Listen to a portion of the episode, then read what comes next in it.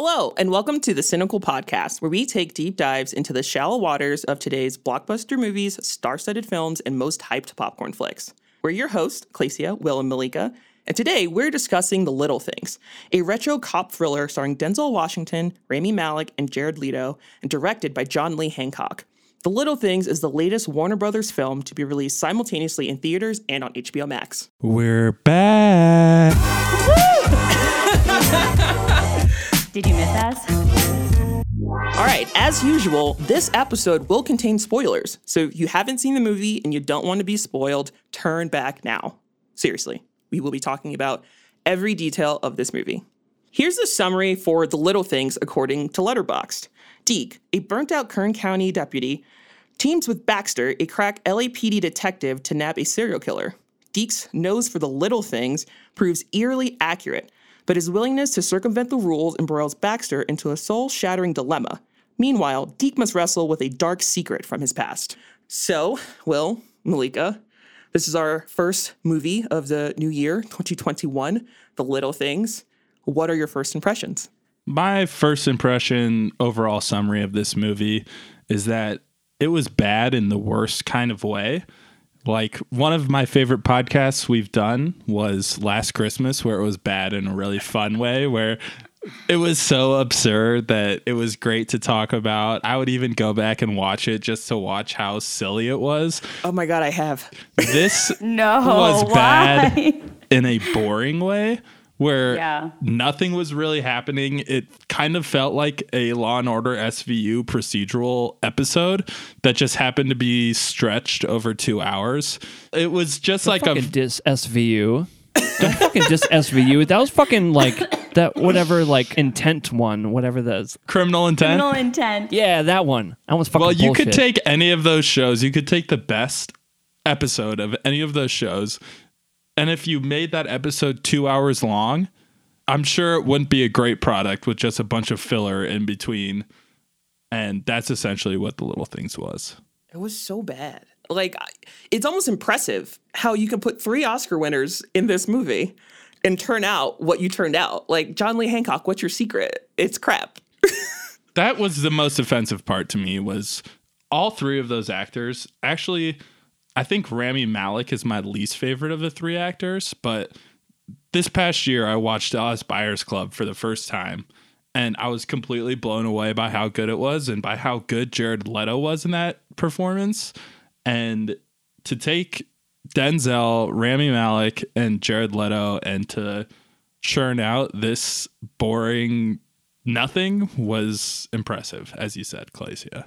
Malika, your verdict? I totally agree with both of you. It was trying to be too many things, and I think that was the ultimate nail in the coffin for this movie. It wasn't really sure who it was. It didn't know what to do with its actors. You know, you had Jared Leto overacting at times, and then you had Rami Malek underacting at times, and it didn't really balance itself out. And then you've got Denzel, who always plays a good Denzel and is very charming, and he could, you know, do whatever he wants, and he's still a movie star. But you have to have what's built around him work too, and then this movie just didn't provide. It absolutely did not. And like to your point about the movie around it has to be good. I would like to talk about, you know, the director and writer of this movie, John Lee Hancock, because he has a filmography. I didn't even know I'd seen half his movies. So to me, that's a pretty much a nail in the coffin for a director where you have no discernible style or signature that I've seen several of your movies and can never piece them together. I actually most recently watched The Founder, uh, which he directed, I believe, the, the Michael Keaton starring film about like the founding of McDonald's as a franchise. And John Lee Hancock, he's got certain qualities, I'm assuming, that allow him to continue to get work because I think he does his camera work is fine. Everything about the direction and all that stuff is fine, but as a movie, like it maybe it's a little bit unfair to compare him to auteurs and other directors that we've talked about on this podcast, like a Scorsese or even like a Alexander Inarritu or anyone like that. But this movie's a nothing burger, and honestly, it's because of him. If you have such high quality ingredients and the final product is crap, who's responsible for putting it all together? And if you write and direct this movie, a lot of that burden is on your shoulders. Well, I think it is fair to measure him against maybe those auteur directors because I think that's what this movie was trying to be. It was trying to have a sense of style. It has three of the premier actors of the past 20 years in it. Like it clearly was trying to achieve something more than maybe the run of the mill, um, I would say family style movie that John Lee Hancock has done in the past. The Founder, Saving Mr. Banks, and to me, the worst movie to be nominated for an Oscar in the past 20 years, The Blind Side.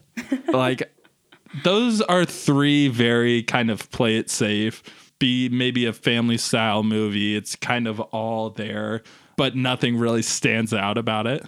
And more importantly, they're all biopics, though, Will. Like, Yeah, that's a good point. They're all Yeah. movies where like the source material is what he can rely on.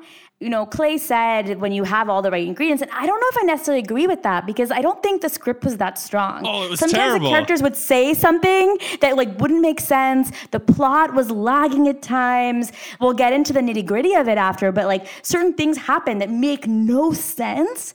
So I don't know if I think it was lacking in a lot of ways, and I don't know if whatever John Lee Hancock could do, like I don't think he was able to right the ship. I think there was too many things working against him. Totally agree. Some of the bad writing that stands out to me really felt like first draft dialogue that Yeah. made it to the final production. The line that really stands out to me was when Deacon first encounters Sam Rizzoli, his old partner, and Sam Rizzoli greets him with Deacon, the man, the myth, the legend. I was like, that is maybe the most cliche line you could use to introduce an old partner. That's like something I would say to my roommate who's walking in from work. Like, ah, Tristan, the man, the myth, the legend. Good to see you. The heck are the you, fact bud? that that made that to a final draft of a major production like this is kind of disgraceful. And he, I think he meant it sincerely, right? Exactly. They were friends. He cared about him. Like you were probably saying it to your roommate in jest, and that was not the case here. So it definitely did not work. Agreed. Yeah, and I, I like to like kind of get into the different elements of this because I feel like this movie was trying to be a lot of things, and it's essentially trying to be a David Fincher seven type movie, right? Like all of the beats are there. You got a younger, eager cop. You have an older, seasoned cop that has some sort of past. They're working to solve a case as a serial killer. It almost has like not quite a noir esque vibe, but there's like certain elements that are seedy and, and shady that kind of add to the atmosphere. It just made me wonder, like, what are we supposed to get out of this movie? Because this movie is about two hours and seven minutes long, and I watched all two hours and seven minutes of it. And I've been thinking about it since that two hours and seven minutes, and I still don't understand what I was supposed to take away from this film. And to me, that's the most frustrating thing. Like, I can excuse a movie having poor execution, trying to get to its goal. I can excuse, you know, maybe some performances are a little too high, a little too low, but I still don't quite understand what was the moral, the message, whatever that I'm supposed to get out of this movie. I mean, I don't know if y'all have a perspective about that, but I've been thinking about this for a full 24 hours and I have no idea. Well, let's walk through all of those things that you just mentioned, right? So the young, eager cop, the old season cop trope, right? Why were they working together? I don't know about you guys, but I did not buy that right off the bat, Rami Malek, the hot shot, would be like, please, Denzel Washington, this random man I don't know, come work this case for me. There's like ego involved. There's, you know, there's a lot of other, this guy doesn't know the case. Like, why would you randomly have him tag along? You'd say, oh, thank you for that lead, and you'd send him on his way. I didn't buy that. They bond very quickly, fine. Maybe Denzel Washington sees a little bit of himself in Rami Malek, but then towards the end, he's willing to like do the thing he's still trying to get redemption for, which is murdering somebody. You know, I mean, he did it himself. Denzel did it himself, and then he helps Rami Malek cover it up. It just, just, I didn't buy that at all. And then the next trope is this cat and mouse thing, which is very, you know, kind of attached there too with Jared Leto's character. He's the one that gets murdered. Spoiler alert.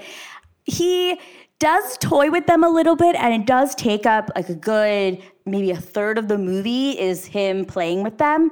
But then there's no resolution. You don't know if he's the bad guy. You know he's not a good guy, but has he done other things? Did he deserve to die? Is that a philosophical question that you want the audience to think about? Like, what was the point there of that whole ending scene, which I think we definitely need to unpack later on. And then, like, other things of redemption, right? You've got Denzel Washington coming in. He's grizzly. You don't know what's wrong with him. You know he's he and the coroner have done something, but not until like the very end do you understand what it is. But like, what are the ramifications? He gets away with it, and yeah, he's like maybe not a hotshot detective anymore, but he's still a cop. You know, maybe he lost his wife and his kids, but that could have happened anyway. They were not necessarily connected. I agree. And this movie reminds me a lot of True Detective season three, the way it's framed. What we're supposed to take away from it, at least my understanding of this movie, is we're supposed to see how this investigation, this murder, really affected the psyche and the lives of these couple of people involved in the story except with the little things we don't really get that much meat out of that meaning of the story. We don't really see how it affects their lives at all. It's just they're so i don't even know how to describe it. They're so nonchalant about it all almost throughout the whole movie even once it ends. Like Rami Malek is a little pensive at the end of the movie, but beyond that, we don't really see how it affects their whole lives. It's just what we're supposed to take away. There's nothing to take away from it. Yeah, it's all very surface level, right? Like we're not getting in deeper into fully understanding or observing the impact that, you know, this line of work and their actions have taken on these two men. We just don't see it. Clay, you're totally right because I think the movie was trying to add that extra layer of, hey, these detectives get so involved in the cases that they're trying to solve. You know, you have Denzel talking to his victims, which was very off putting and felt like kind of out of character all of a sudden when that happened. And like, even at the end of the movie when the, woman he shot like looks at him or when he's in the um, hotel room and he sees the women i don't know it just felt really like an afterthought. I don't know if you guys agree, or when he's like in the car and he sees a flashback in the uh, side mirrors. I completely agree. Those flourishes like, just what? seem to what? take you completely out of the movie. It's just yeah, it's like as if somebody like, they made the whole movie and then somebody was like, you know what, we need a little bit more of Denzel's backstory so that when you have this big reveal that he murdered somebody, that it'll have more meat to it. But I don't know, it, it felt really like pasted on. I mean, they tried, but I think that's part of the problem with this movie is that they tried to do too many things. It was all of those tropes that we mentioned before, and then on top of that is this, and then you've got like the bad writing in terms of the script, and you've got plot points that don't make sense. I don't know. I just don't things that like literally movie... don't even go anywhere. Like plot points that are introduced, and then nothing really comes of it. It just was.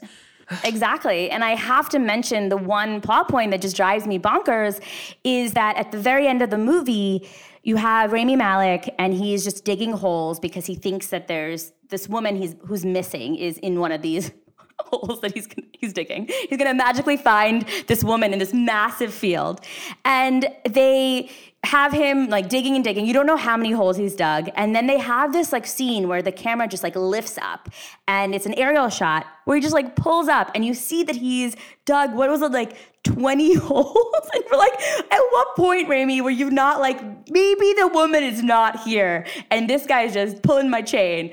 Like, at what point do you just stop before you get to a place where you need to murder the guy telling you to dig the holes? Like, it just was so weird to me and it just was kind of ruined. I mean, it already was a bad movie, but it was just like I was giving it. I was like, okay, maybe it'll redeem itself. Maybe it'll redeem itself with like a really like surprise ending, and it just was.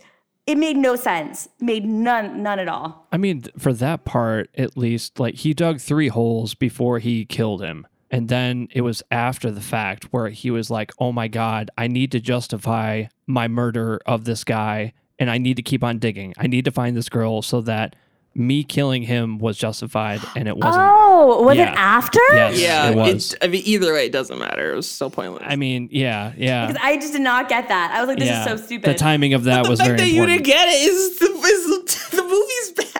Also, we didn't know. Aaron, to your point, he dug three holes and then he smacked him with a shovel to murder him.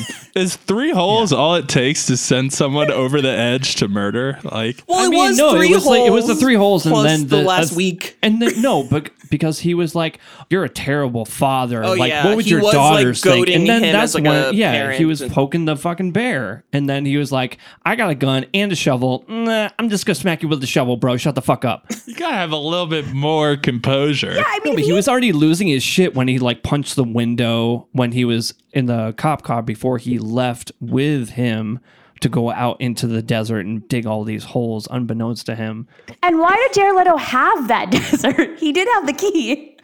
What, what was that whole thing? He probably just buys point. like patches of land and then just like does weird shit on them. But and he's that one like was a- free. A fridge mechanic or whatever. Like I don't think he can afford like huge patches of land outside of LA. Like Listen, I'm not someone who really likes to hit too hard on plot holes because with all movies, there needs to be some level of suspension of disbelief that characters can get in these situations. But with this movie, the suspension of disbelief was too high for that final scene. Like, why the hell would Rami Malek, a cop, get into a car with someone who he is suspecting is a serial killer?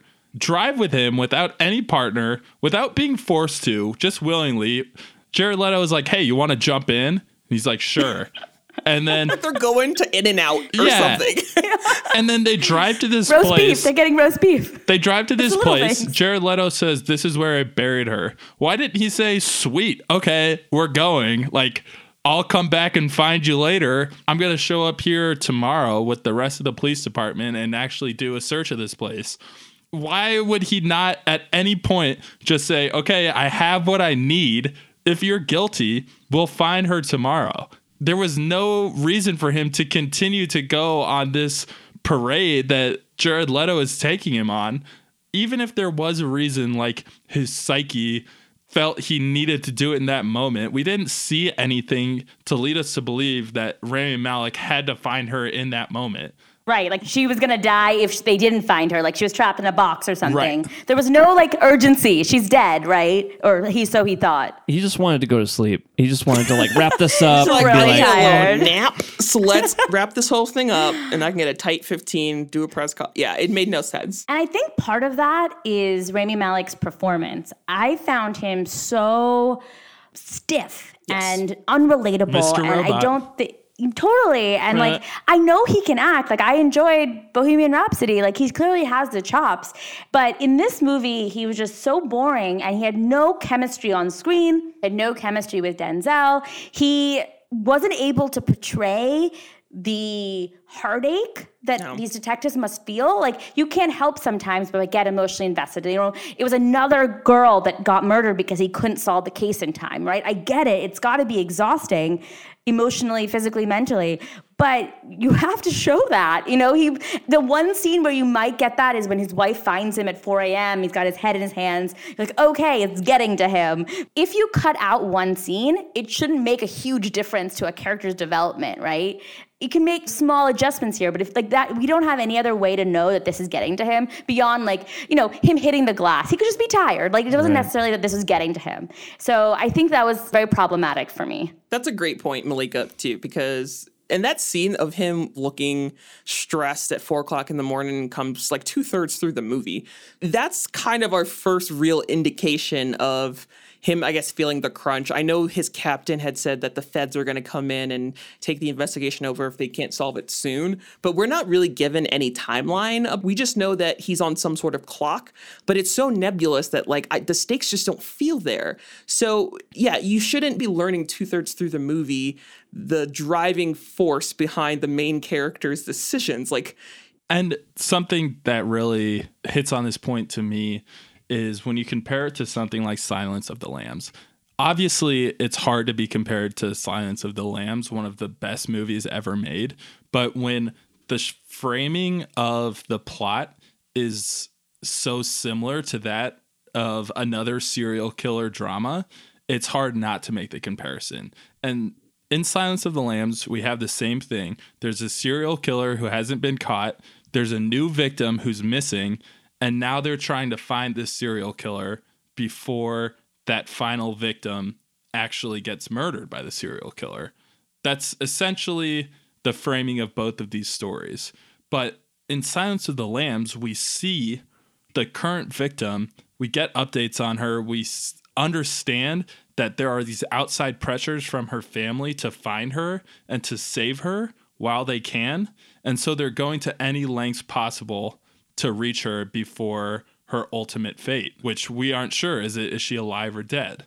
In this one, I completely forgot that there was even a question of whether or not she was alive or dead, that she was missing, but we don't know if she had been murdered yet. I even forgot about the missing girl for most of the movie. Like, it didn't have that weight behind each of the plot developments that you would expect out of a quote psychological thriller like this movie was touting itself as. Like, with a psychological thriller, you want every plot beat to really ratchet up the tension more and more and more. There was no point in this movie where I really felt there was tension on a particular outcome. It was all very, I don't know.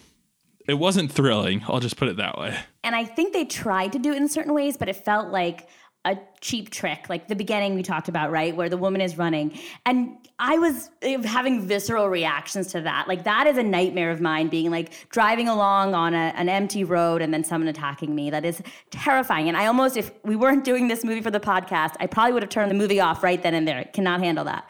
But you know, I powered through. But then they don't actually tell you what happens to her for a long time. And so I think they use that to build the tension. And you're like, every victim that's revealed, every time there's like a new photo of somebody or whatever on the murder board. I was looking for her face. I was like, well, what happened to her? What happened to her? You thought she was important enough to open your movie with her. And then they bring her in maybe halfway, two thirds of the movie, and they kind of treat her like shit. They're like, oh, give her a magazine. Oh, like, oh, you're useless to us because you happen to be tying your shoe when we brought this man in. And it was just, it was so unfair to her. I was like, well, yeah, what's she the can't point? even be used as a witness because she sees him in the police department. It's like, what is the point of this character? Right. It felt so cheap. And there are other times where they did that when Denzel Washington is inside Jared Leto's apartment and like didn't learn anything. like Yeah, what or was the when he's point? Following Jared Leto on the highway and then he sees him, so he like stops on the other side to like stare him down. Yeah, And they trade places. what the hell was that about? That was like a scene of Fast and the Furious. right. Like, what was the that, point of that? That bright green car, you don't think anyone would have noticed that before? Like, I don't know. And to your point, Malika, about them trying to use different moments to build tension versus it kind of organically being built up over time, the score felt especially jarring. There were moments where the score was so overwhelming, I was getting distracted about what was happening on screen. And that should never happen. Like the score at best should be accentuating the moments that are being portrayed in the movie. It should be accentuating the tension. It should be accentuating the character moments. It should never be taking away. Yet another thing in a long list of bizarre choices, but probably the most bizarre being whatever the hell Jared Leto was doing in this movie. I. At, there were points at which I was kind of enjoying his performance because it was at least the most invigorating thing happening on screen. But then he was also just like, What movie are you in, Jared? Because no one else is in the same film. Like, everyone else is in this sort of low key noir detective movie, and you're in, I don't know, like, it was just very upsetting to me. Jared Leto, if nothing else, every role he's in, he goes for it. Like you gotta give him that. Is even Suicide Squad, where I think most people can agree he was completely terrible as the Joker. Like he was going for it, but the problem is that doesn't really work when no one else on the screen is hamming it up with you. Not at Right. all. You can't be the only one chewing the scenery like that. It just doesn't work. And also, can we talk about the fact that I don't think he's ever pictured wearing anything other than his work uniform? So weird. Despite the fact that we only see him at work once in the whole movie. He's literally wearing a workman's jumpsuit the entire movie. He goes to the bar. He's at a bus stop going to the strip club. He's, really always committed to his jumpsuit. job, okay? What the hell is that about? I think we should give Jared Leto the JB Smoove Award. How does everyone feel about I that? Definitely the. JB Smoove Award. We don't even have to discuss it. and for those of you who don't know, the JB Smoove Award is something that we award to the person, place, or thing that is just so out of place in the movie. Take it from Spider Man Far From Home, where literally JB Smoove seems like he was superimposed into that film. And this is super egregious because he's the main bad guy. He is a pivotal part of the plot of this movie. And he just feels so, so out of place with everyone else. Usually when we talk about movies, we try to kind of highlight something that was, you know, really, really great or stood out about it, something that was pitch perfect. And I'm really struggling with this movie to even think of what that might be. I almost feel like the things about it that were quote unquote good, like the cinematography and things like that, they were good on paper, but they still didn't really jive with the films. Cause like, if this is supposed to be a 90s movie, it looks a little too clean. Like, LA in the 90s, it just looked like I know that's just because of the advancements in digital cameras and all that fun stuff, but it the movie just looked a little too clean. There was never any smog anywhere. Nothing looked particularly dirty. I just it took me out of it, but I guess I would have to give it up to the camera work because I'm really just grasping at straws right now. And someone else, please just If I could please. throw out one idea, I thought the ending was pretty good for what it wanted to do. Not that it actually achieved it, but with the whole red beret being the one thing that her family used to identify, she wore that every time she went running. And then at the end, Denzel gives Rami Malek's character the red beret to say, Look, I found this at his apartment. It's evidence that he actually was the one who did it. And then at the end, Denzel burns the remaining berets and the packaging in which he bought that red beret, essentially saying he just did this to put Remy Malek's mind at ease. And now he's disposing of any evidence that he did that to put Remy's mind at ease. I kind of like that. The problem is that the rest of the movie up to that point didn't support that being a good choice. Right. In another movie, that would have been a good ending, but because so much of this movie was nonsensical, it didn't really drive home the point. Also, what could potentially hurt that twist of an ending is that Denzel Washington felt a little too comfortable covering up a second murder. There, you know, if he was like he broke down in tears or like I don't know, showed some emotion that this was like hard for him to do, but he was going to help this young detective who fell into the same boat that he did, you know, ten years ago, whenever the first murder happened. Some kind of ah Maybe. shit. Here we go But like, oh, are you like a fixer now? Like you knew exactly what to do. like what?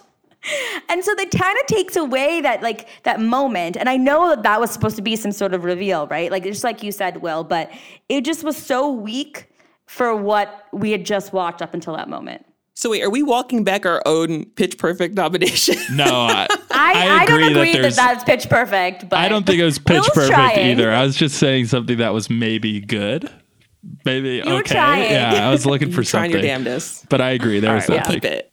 Well, then, Will, what would you change to make this movie better? If you could only pick one thing, what would it be? You can't say everything. you cannot say everything. So I actually have two that I think could maybe make it better.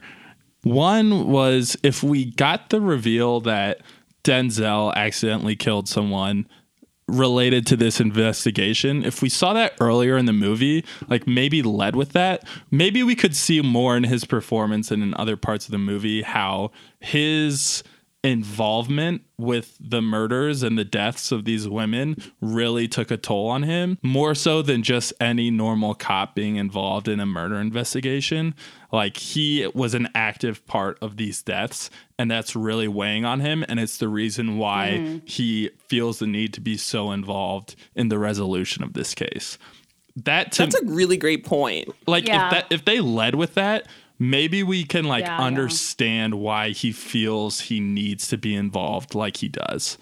But because we got that at the same time as Rami killing this guy it was just like wait what? More accidental deaths that need to be covered up at the same time but they're taking place at different that you're involved in Yeah, again. it was Denzel, you were there. just wild He's a death magnet. It's Yeah. just like, you know, it's what happens. And then the other thing to me, a small change that maybe would have raised the stakes more is when Denzel goes into Jared Leto's apartment, it's just like a normal apartment. Like there's like there's nothing that stands out about it. And when you compare it to like we've been talking about other serial killer movies, 7, Silence of the Lambs, like when you go into the suspect's domicile, it is like stand out this guy is a fucking creep.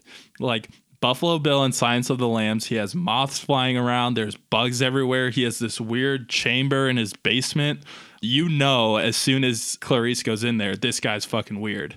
Same thing with 7 when we see where Kevin Spacey's character lives or any place he's been, he has all these notebooks of like crazy rants of something wrong mentally. He's off his rocker.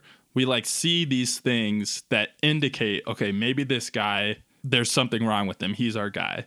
In this movie, maybe that's what they were going for that they went into Jared Leto's apartment and nothing really stood out Right. because he wasn't the bad guy in the end. Well, actually, we don't I mean, know. there was but- that weird, f- Yeah, we like loose know. floorboard with like the newspaper. Like that was the one hint, right? Of like, so this guy's strange, right? He's keeping newspaper clippings about the Right, murders. but wouldn't that be better if like those newspaper clippings were plastered all over the walls of his apartment? Right. Yeah. And like they were everywhere and you walk in and right away you see because if this guy was as obsessed with crime as they were trying to play off he was as just like a crime fanatic, maybe his walls are plastered with newspaper clippings of these deaths and like we saw that he gets sexually aroused by images of these dead women. Maybe he has images of dead women around his apartment. It would still be the same thing because they've already told us he gets aroused by these very disturbing images. So we know that for a fact. Like maybe put Yeah. some more evidence of his sexual proclivity to these images, but not necessarily incriminate him on these specific deaths. Like you can still play both sides, but it just wasn't effective of like making us more suspicious of him as a potential killer. I feel like that is part of the thing that made it interesting because it didn't beat you over the head of like, oh, this guy is the killer. Because you walk into the apartment, like you said, it's a regular apartment, but he does have all these clippings hidden underneath the floorboard and he has a police scanner that he's constantly monitoring. So it's like, is he a murderer or is he a crime buff and like trying to solve a murder? And is he on the tail of Denzel Washington's character? Is he finding the clues that point to But him? if that were true, why would the FBI profiler show up and basically describe Jared Leto's character? You know, Yeah. it just Oh didn't make God, a any sense. point. I was like, you- you're pointing us all in that direction. So I agree with Will that like if that's what they wanted us to think, that there's a good chance that this was the guy, but they're not going to tell us for sure. Then I agree. Like ratchet it up. Why add a little bit of ambiguity for no reason? Right. It was like a tiny, tiny amount of evidence that maybe this guy is, but not enough to get us to the edge of like, oh, this guy really seems creepy. It was more like a that's that's pretty odd. It's weird this guy has a police scanner. It's weird this guy has his secret box of paper clippings, but not enough to really put us on edge of thinking, oh, this definitely could be the guy. Maybe they're onto something. It's just kind of like, eh, okay. Yeah. Speaking of that, random non sequitur here, but why did Denzel Washington almost keep the box? Did you see like that moment where he like thinks about it? What was that all about? because he's the murderer. yeah, maybe. I think that could have been a much better ending if he was the He was murderer. he would have kept it for his own murder memorabilia, but he was like, nah, that's too on the nose. It's just weird. yeah, I don't know. Malika, what is your fun fact related to the movie? So for this one, it's funny because we've already mentioned Seven and Silence of the Lambs. Like there were definitely vibes here, you know, set in the 90s, all the tropes we talked about that this was trying to be. And I read that Denzel Washington actually turned down Brad Pitt's role in Seven and has regretted it since. So maybe this was his chance. He read the script and he's like, oh, maybe I can like redeem myself and do a similar movie. Unfortunately, this wasn't quite at the level of David Fincher's Seven, which is such a great movie. I would highly recommend watching if you haven't. So sorry, Denzel, you gotta try again. This is not quite it. That's a really great point, Malika, because I did hear about Denzel having turned down the Brad Pitt role in Seven, and then after the movie came out, he said he regretted it. So yeah, maybe that was driving him to take this part, and like he was just like, I'll just take any script that's like '90s cop thriller, and just like Denzel, you should have kept it stepping, my guy, because this was not it. He's like, oh, this is 7 2 Electric Boogaloo. Let's do it. Well, and you can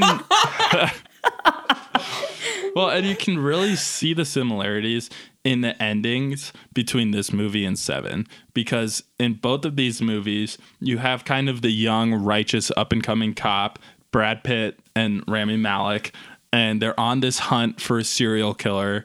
And at the end of their hunt, they're kind of being strung along by the killer, and then they think they have the killer in their trap, and they're both being goaded along looking for that final piece being pushed to the edge until they finally snap and kill the supposed killer. But when you just compare the scenes of this movie, Rami Malek closed lip, digging a hole, turning around and smacking Jared Leto in the face with a shovel, as compared to one of the most notorious ending scenes of all time with Brad Pitt yelling, What's in the box? And you see him bending until he finally. Spoiler alert. Oh, okay. That can't movie spoil a came out 25-year-old 25 years movie. ago. I I draw the line.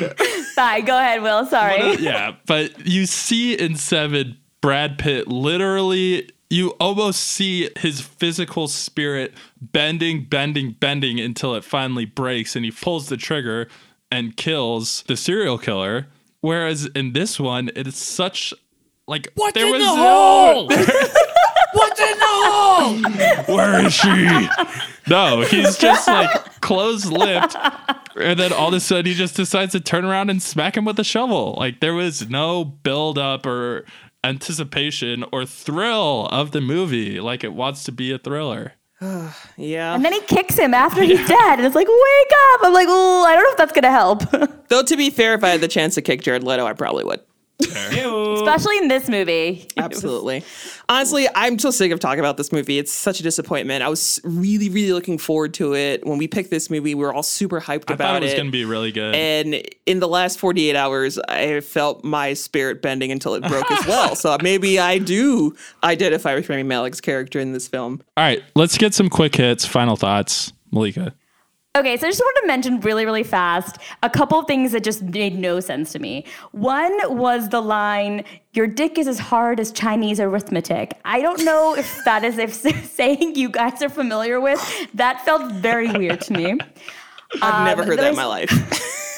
The second thing is there's a point where Denzel is chewing either gum or like a seed or something, and then he just spits it out. And I was like, but it's an active crime scene. And that bothered me a lot because you don't do that if you're a seasoned cop. You should know better. And lastly, and I can't believe we haven't talked about this, is that the movie is called The Little Things. And Denzel even says, you know, it's the little things, it's the little things. But they don't end up mattering at all. Like they make you concentrate on roast beef and a couple other little details, but that doesn't help anybody solve a crime. Nothing gets resolved. So, what was the point of having that in the movie and also naming it The Little Things when that was totally insignificant? Like, I think you put more thought into this than John Lee Hancock ever did. Uh, you're completely Possibly, right. You're completely right. The movie should have been titled "None of This Fucking Matters" because apparently you could just cover up murder and get away with it. That should have been the name of the movie. Yeah, I think that's more accurate. I think even with my suggestion, if they led or opened with the fact that